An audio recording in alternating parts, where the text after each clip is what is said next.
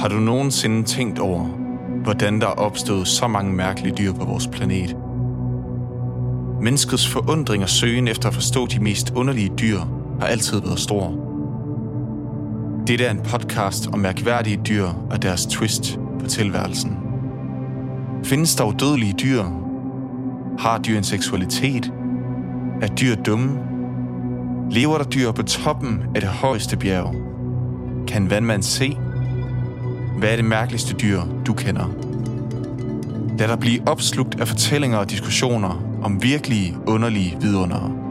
Med dine værter. Hold da op. Nå. Nå, men nu har vi vel din opmærksomhed. Så sæt dig godt til rette, for her kommer både en faglig og fjollet podcast med dine værter, Sandra og Julie.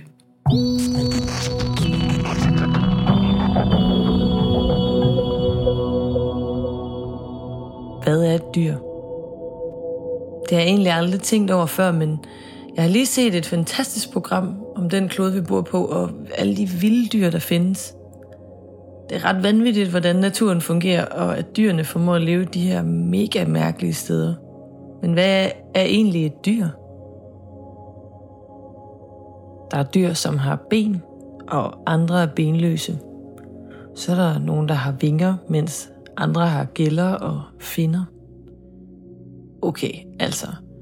Der er hunde og katte, og guldfisk og sumaler og fluer og zombieormer, biller og vandlopper og alger, parasitter og bjørndyr, mudderdrager og nøgensnegle. Men er de alle sammen dyr? Er dyr altid udstyret med organer? Er dyr defineret af, at de kan sanse, måske?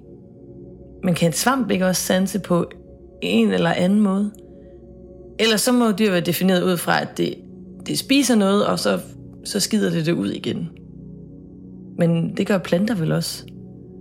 Måske er det fotosyntesen, der så adskiller de her planter og dyr fra hinanden. Men koraller lever vel også af fotosyntese. Og er koraller dyr? Hvis det ikke er fotosyntese, hvad er det så? Hvad er et dyr så? Altså, hvad fanden er et dyr?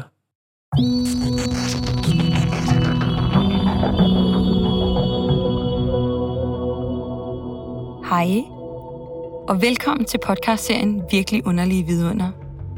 Det er en podcast, som, øh, som vil undersøge mærkværdige dyrs eksistens, og måske endda fremme din viden om skør biodiversitet. Vi kommer til at tage forskellige tematikker op om underlige dyr, og i de kommende episoder vil vi gæste en masse eksperter, som vil guide os igennem en rejse af alt nørderiet. Mit navn det er Sandra, og jeg er uddannet marinbiolog fra Københavns Universitet. Og med mig i dag der har jeg min medvært Julie, hvis forundringer, som du lige har lyttet til.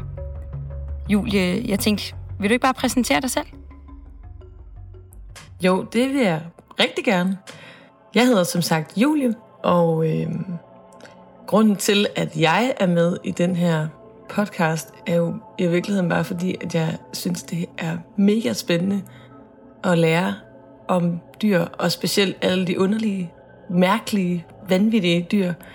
Og så har jeg aldrig prøvet med en podcast før, så er jeg vildt, vildt glad for, at jeg måtte være med og være hende, der stiller de der spørgsmål, som alle os, der ikke er biologer, kan sidde og tænke, når man lytter til den her. Nå, som de kvikke lytter derude måske har gættet, så øh, er temaet for første afsnit, hvad er et dyr?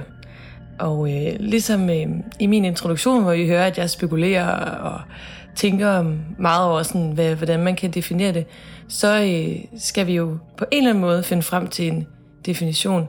Så Sandra, jeg tænkte på, hvordan skal vi finde ud af det her? Jamen, øh, vi bliver nødt til at undersøge nogle forskellige faktorer. Øh, det kan for eksempel være, hvad er grundstenene for, at dyr kan overleve? Skal et dyr have en adfærd eller en særlig intelligens? Og hvad adskiller dyrene fra, fra andre organismegrupper, for eksempel planter eller, eller svampe måske? Så jeg synes, vi skal starte med at øh, lave en beskrivelse af, hvad vi tror, et dyr er. Hvordan vil du egentlig beskrive et dyr? Altså, jeg har jo tænkt en del Og øh, den, et dyr skal have nogle organer i en eller anden forstand, altså noget hjerte eller hjerne eller et eller andet. Øh, og så øh, fordi den har de her organer, eller sådan, det er jo et, et dyr, så skal den i hvert fald også spise noget, eller optage et eller andet næring, så man kan leve, ligesom vi mennesker også skal have benzin og leve på. Og så øh, øh, vand og, og ilt, vel.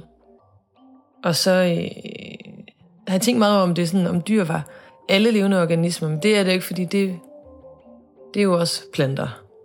Men det, som dyr måske ikke er afhængige af, det er så fotosyntesen, fordi det er umiddelbart bare planter inde i mit hoved. Så noget, som der adskiller de to? Ja, det fotosyntese var noget, vil være helt klart noget, jeg synes adskiller de to ting fra hinanden. Men jamen, altså, ja, det er bare mine tanker.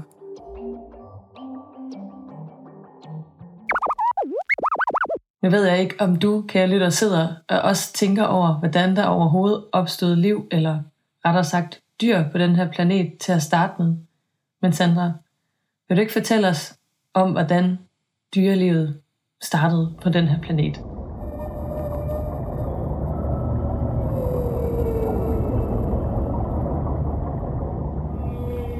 Det første liv, man mener oprinder, er for 3,6 milliarder år siden – det var dengang, hvor cyanobakterierne havde deres storhedstid.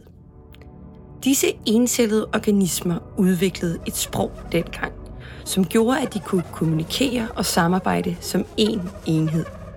Selvom de hverken havde lemmer, en hjerne, nervesystem, nogen som helst former for organer, et hoved, muskler, hjerte eller blod. Det var altså oprindelsen til flercellet liv. Men altså, der findes stadigvæk nogle dyr, som der, der fungerer på den her måde. Julie, kan du, kan du gætte, hvad det er for et dyr? Det første, der lige kommer mig i tankerne, er øh, bjørnedyr. Mm, men det kunne måske også være vandmænd, men de har jo på en eller anden måde nogle organer, tror jeg, eller jeg ved ikke. Ja. Øh, en eller anden form for orm, eller insekt, eller sådan noget. Nej, jeg ved det faktisk ikke. Et bjørnedyr er mit bedste bud, tror jeg, men jeg tror ikke, det er det.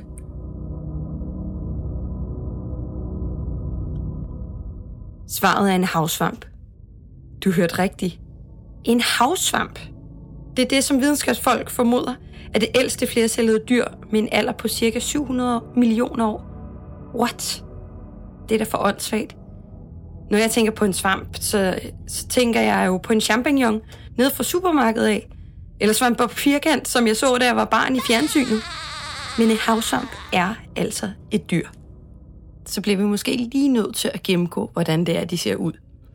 For nogle de ligner nemlig store, enorme tønder, der står nede på havbunden, mens andre fejlagtigt kunne blive forvekslet med koraller, fordi de findes i så mange forskellige farver. Men så er der også dem, som der bare ligner bussemandsklatter, som ligger nede på havbunden. De ser lidt klamme ud. Men, øh, men de er alle sammen en del af havsvampene.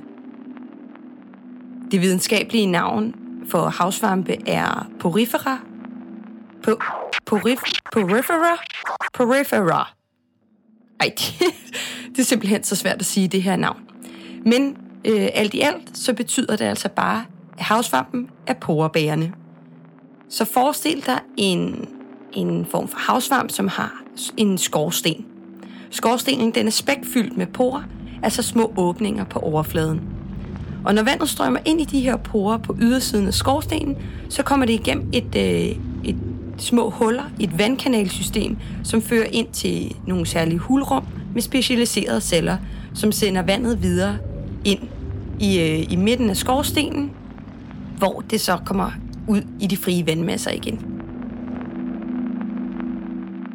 Med et kort øjekast ligner det ikke, at havsvampene umiddelbart har en tydelig dyrisk adfærd, fordi de bliver bare siddende på det samme spot hele livet. Det er da klart, at vi hverken kan se, at de bevæger sig eller har nogen som helst form for adfærd, når det er, at de ikke engang har et nervesystem. Det giver ret god mening. Men så er det altså her, at havsvampene de fucker det op for os. Okay. Sea Sponge. Ja. Jeg er på YouTube, og jeg har øh, testet Sea Sponge ind, og det første, som dukker op, det er en, en video med en dykker, som der tager en neonfarvet øh, væske og, og sprøjter ud med en lille sprøjte ude foran øh, havsvampens skorsten, helt nede for neden af dem. Og der går lige et øjeblik, før det er, at den her grønne væske, den faktisk kommer ud igennem selveste midten af skorstenen. Det ser helt fantastisk ud. Og det er altså på grund af det her vandkanalsystem. Så det her er altså den første adfærd, vi kan se.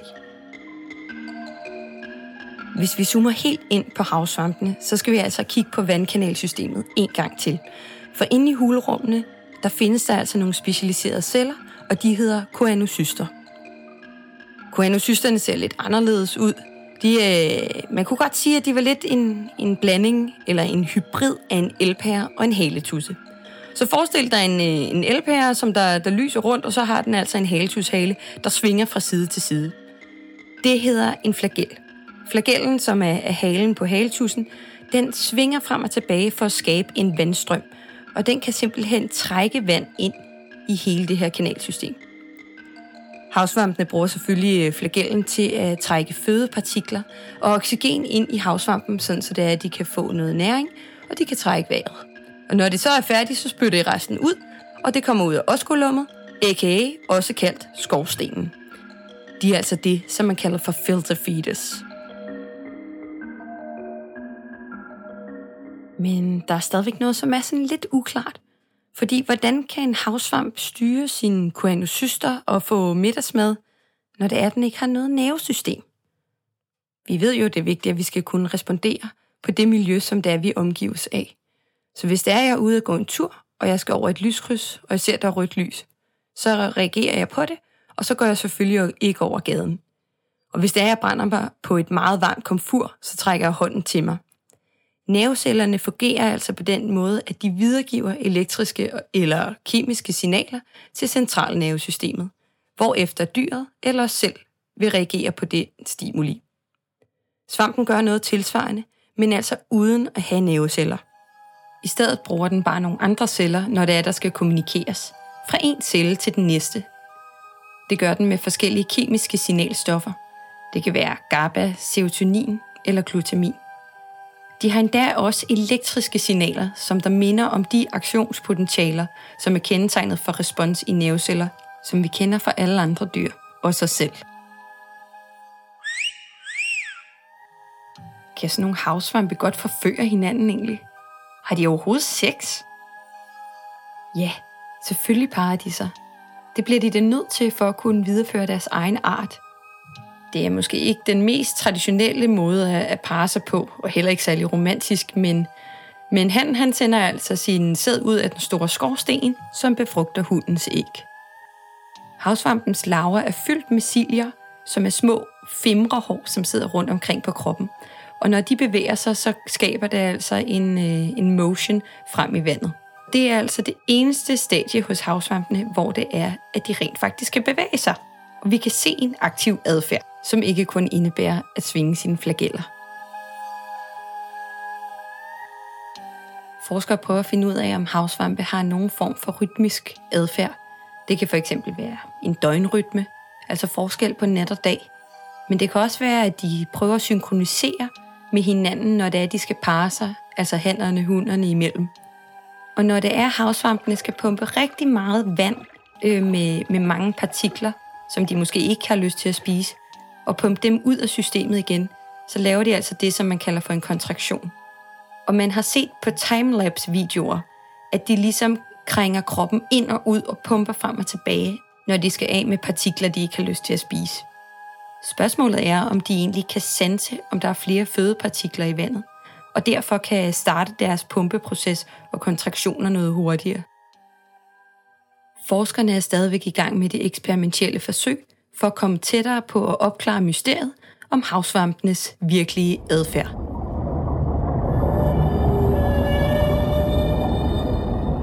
Wow. Vildt nok, at en havsvamp er et dyr. Det kan jeg slet ikke lige forstå, hvordan at sådan en levende organisme, tingeling, er et et dyr, selvom den ikke har nogen organer, eller ja, heller ikke rigtig kan sådan bevæge sig rundt eller noget. Det er godt nok vanvittigt. Ja, det er godt nok vildt.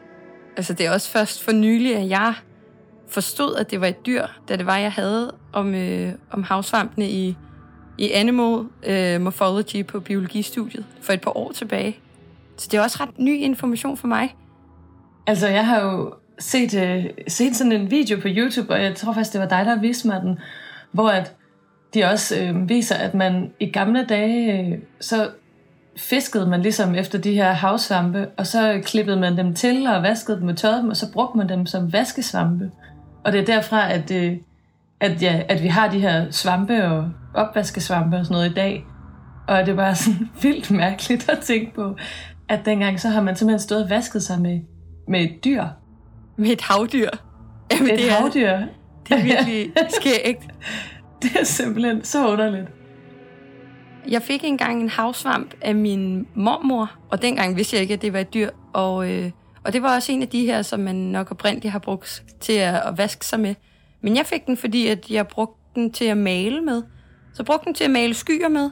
Så har jeg en, en gammel havsvamp, jeg maler skyer med derhjemme. Altså. Ej, hvor sjovt. Min mor har også fortalt, at hun havde sådan en, da hun var, var ung. Og det var meget sådan eksklusiv ting at have.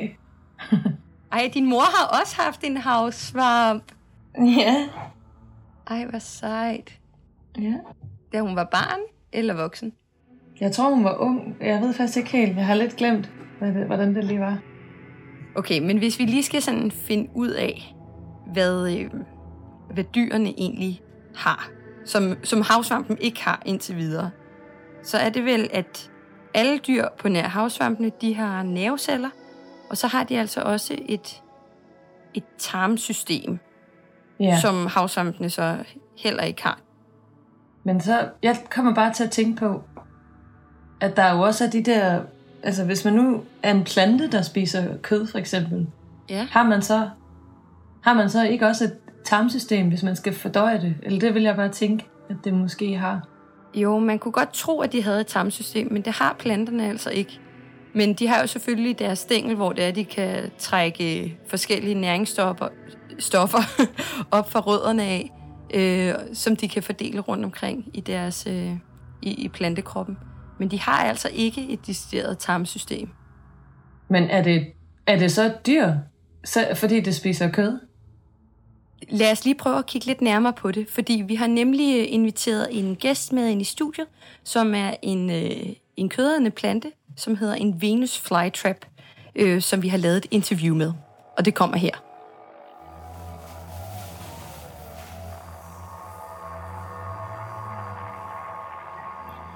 Nu har vi simpelthen fået vores allerførste gæst herinde i studiet, og det er en virkelig sej plante, som er på besøg.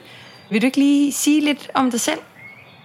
Altså, det kan jeg da godt. Øh, jeg er øh, en øh, Venus flytrap, altså sådan en øh, vaskeægte fluefanger. Øh, ja, jeg er en mega, mega sej plante. Jeg er en af de hårde planter i klassen, ikke? Måske du kunne tænke dig at forklare lidt om, hvordan du ser ud, sådan så folk lige kan forstå. Helt sikkert. Øh, jeg er sådan en øh, lysegrøn plante, ikke? Og så mine hoveder, det er sådan, øh, det ligner sådan nogle, øh, en pandekage, man prøver at klappe sammen, men øh, den er sgu åben. Det er min mund, ikke? Så er den sådan øh, pink eller rød indeni, ikke? Og så har jeg sådan nogle vilde, øh, føleagtige hår, som sidder på mine læber, og inde i min mund har jeg rigtig mange hår, ikke? Ja, hold da op. Du har virkelig mange hår i munden. Men øh, altså, er der en særlig årsag til, at du har det? Er, er det sådan, du øh, adskiller dig fra nogle af dine andre plantevenner? Nej, nej, nej, nej. Altså, øh, altså, der er jo en grund til at have de der hår, ikke? Altså, for det første, så, så er jeg jo en plante ligesom alle andre, der også laver fotosyntese. Men altså, de der hår, dem bruger jeg jo til, når jeg skal fange noget mad, ikke? Og det der mad, det er jo, det er jo kød. Jeg spiser kød. Jeg er en kødende plante, ikke? Altså, er det, er det alt slags kød? Altså ligesom en bøfkød, eller hvad? Ej, ej, altså, det er mere sådan, øh, du ved, fluer og æderkopper, larver og sådan noget, ikke? Okay, ja. Hvorfor er du så egentlig et dyr? Altså, øh, vi planter har øh, en anderledes type celle end dyrene, men øh, vi har selvfølgelig øh, cellekerne, membraner, cytoplasma og mitokondrier til fælles med dyrene. Men øh, vi planter i særlige, fordi vi har en, øh, en yderligere cellevæg af cellulose, som gør os stærke. Så har vi øh, verkuoler, ikke? som øh, gør, at vi holder formerne. Og øh, så har vi kloroplast, som øh, indeholder det her grønne pigment, øh, som er også kaldet klorofyl, og det er det, der er nøglen til fotosyntesen. Men hvorfor spiser du så kød? Altså, normalt, ikke? så spiser planter jo selvfølgelig lys og CO2, men øh, de behøver også andre næringsstoffer, for eksempel kvælstof og fosfor. Og dem får de jo fra jorden. Men øh, jeg øh, gør sådan her, at i stedet for at jeg bruger mine rødder til det, så bruger jeg min mund til at fange de der fluer og insekter i stedet for. Og altså, grunden til, at, øh, at jeg ikke bruger mine rødder til det at få, få mad, ikke, det er, at øh, der er sgu ikke særlig god jord der, hvor jeg bor. Og øh, det er ret næringsfattigt, så man kan sige, altså for eksempel min, øh, min fætter, han bor på sådan en fugtig hede, og jeg selv bor på en højmose, og der er det bare federe at spise det, man fanger i luften. Nej, nej, sid helt stille, fluefanger. Hvad? Hold, hold munden åben. Der er en flue. Ej, den sidder lige på, på læben. Ej, kan vide, om han får den. Åh, oh, fluefanger, vær lige klar. Den, ej, den kravler ned i din mund. Luk nu munden. Hvorfor lukker du ikke munden? Åh, oh, nu kravler den længere ind. Ej, nu er den helt tæt på det der, nu et af hårene. Åh, oh, og tættere og tættere.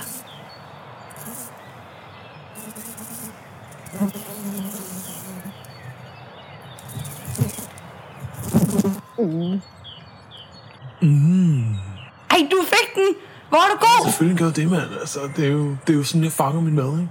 Så du bruger de der hår ind i munden til at fange din mad? Ja, ja, totalt meget. Jeg bruger, jeg så kan mærke, ikke, hvor er, hvor er fluen eller, eller larven eller sådan noget. Jeg er nødt til at være sikker på, at den er, den er tæt nok på, så jeg kan fange hele fluen. Ellers så flyver de bare væk fra mig. Ej, hvor er det sejt. Ja, Tusind tak for dit besøg. det var så lidt.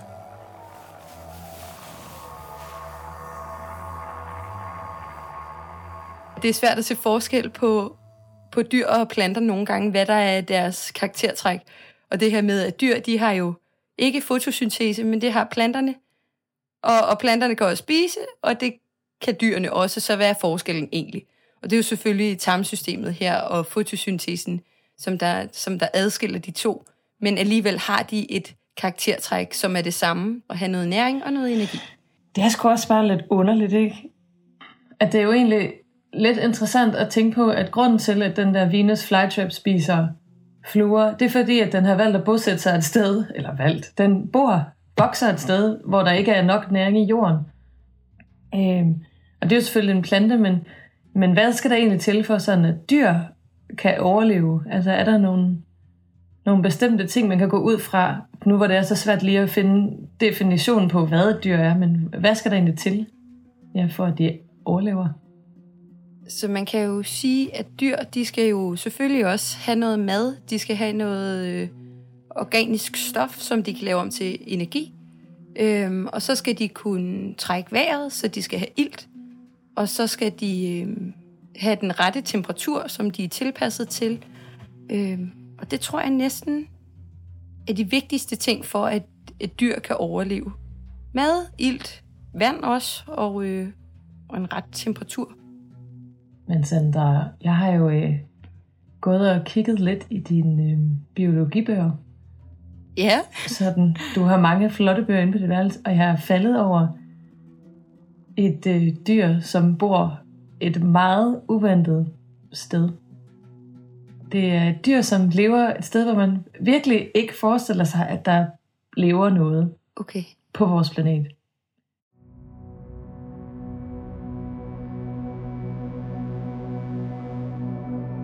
I det mørkeste dyb, med en dybde på 3 kilometer, der findes der sprækker fra jordens indre. Der flyder med rød glødende magma i skjulte kamre under havbunden, og ud af sprækkerne pustes røg ud, som var det en gammel kæderyger. Røgen, den er helt vildt varmt vand med en vandtemperatur på mellem 100 og 350 grader. Vandet har følgeskab af forskellige mineraler og giftige kemikalier, blandt andet hydrogensulfid. Det kan være det rene gift for levende organismer.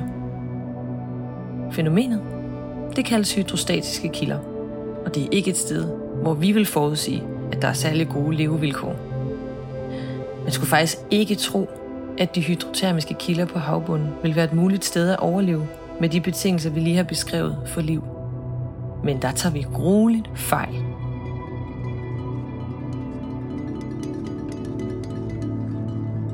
Her lever der mange dyr. Der er blandt andet over 300 forskellige arter snegle. Der er soakidfisk, som man også kalder pink ventfisk, som er top rovdyr på de her hydrotermiske vents. Så er der krabber, sådan nogle kiverkrabber med tynde nåle over hele kroppen. Og der er rejer og blæksprutter, amfipoder og hummer. Men vi skal se nærmere på et dyr, det som hedder en havbørsteorm. The Giant Tube Worm, eller som vi på dansk kalder gigantiske tubeorm. Orme, som lever i hvide rør, som sidder i det glohede vand, med giftkilder sprøjtende lige i ansigtet. Ormen den kan blive op til 2 meter lang og gemmer sin helt røde krop i det aflange hvide rør. Så kan den sådan trække sig ind i røret, hvis den bliver bange eller forstyrres.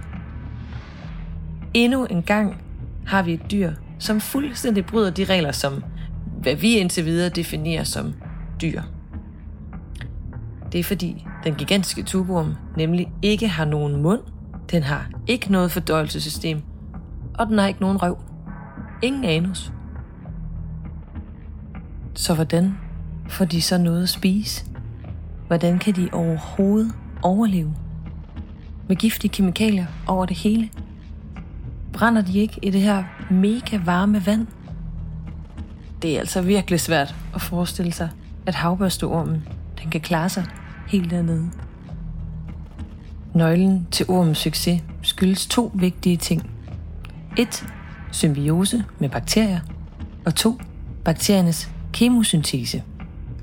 Kemosyntesen det er en proces, hvor bakterierne de rent faktisk drager nytte af giftige svovlforbindelser i vandet, og de omdanner dem til energi. En anderledes måde at få mad på, det er et særligt organ i den gigantiske tubeorm, der står for processen. Noget, der hedder trofosomet. Trofosomet fylder 50% af den gigantiske orms krop, og det svarer til at være ormens mund og dens fordøjelsessystem. Vi kender sådan et lignende system, der anvendes af dyr, som dog lever meget længere op mod overfladen. Det er nemlig korallerne.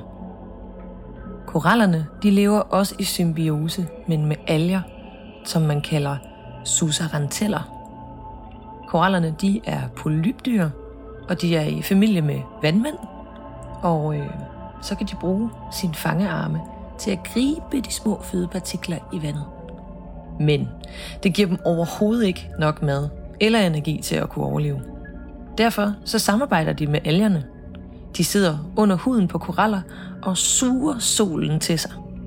De bruger nemlig også andre uorganiske materialer til at få føde fra. De bruger nemlig sollyset og CO2 til at danne sukkerstoffer til korallen. Og samtidig så frigiver de oxygen som et slags restprodukt. Dyr som koraller og gigantiske tubeorme har bevist, at liv kan opstå adskillige steder. Alle steder, selv når ingen af vores forudsatte livsbetingelser er til stede. Ilt, organisk carbon, altså mad, vand og temperatur inden for en skala på 0 til 40 grader. De gigantiske tubeorme har forandret vores syn på, hvad der skal til for dyrs overlevelse.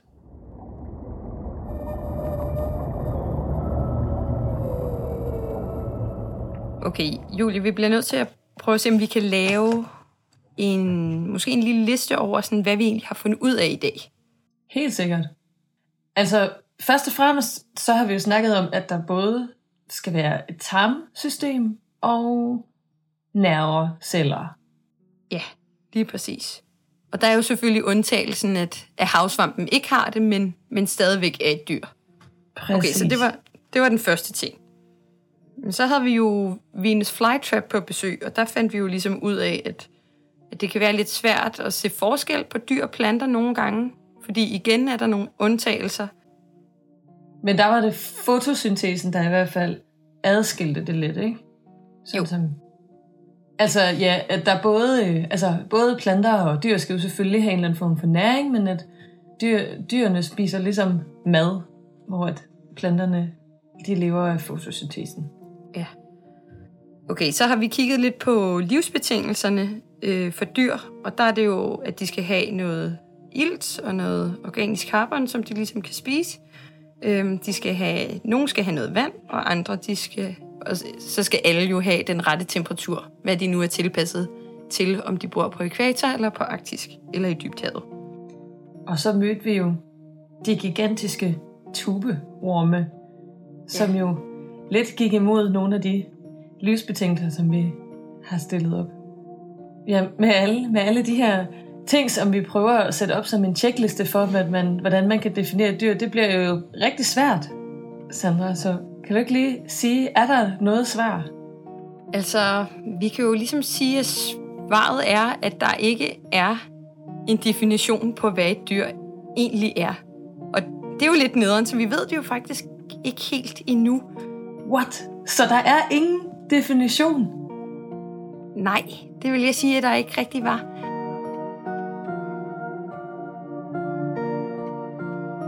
Altså nu har vi jo prøvet at komme frem til en definition så godt som vi kunne. Men det er jo egentlig et scenarie, som mennesker har stillet op. Så vi, har jo, vi elsker jo at sætte alting i boks. Så det er for menneskets skyld, at vi bare har sat nogle karaktertræk på, øh, på de her organismegrupper, og sagt, det her det er alger, det her er planter, det her er dyr, og så er der svampene. Øh, men i Hold da. virkeligheden, så er de jo meget mere på kryds og tværs af hinanden, og meget mere flydende øh, i virkeligheden, Ja, det når det er, man kigger sige. på stamtræet. Ja, så konklusionen på det hele er bare, at det i virkeligheden er os mennesker, der prøver at kategorisere tingene. Og i sidste ende, så er grænserne flydende, hvor Ja. der altid er undtagelser. Lige præcis. Det Altid vildt. undtagelser. Det er vildt nok.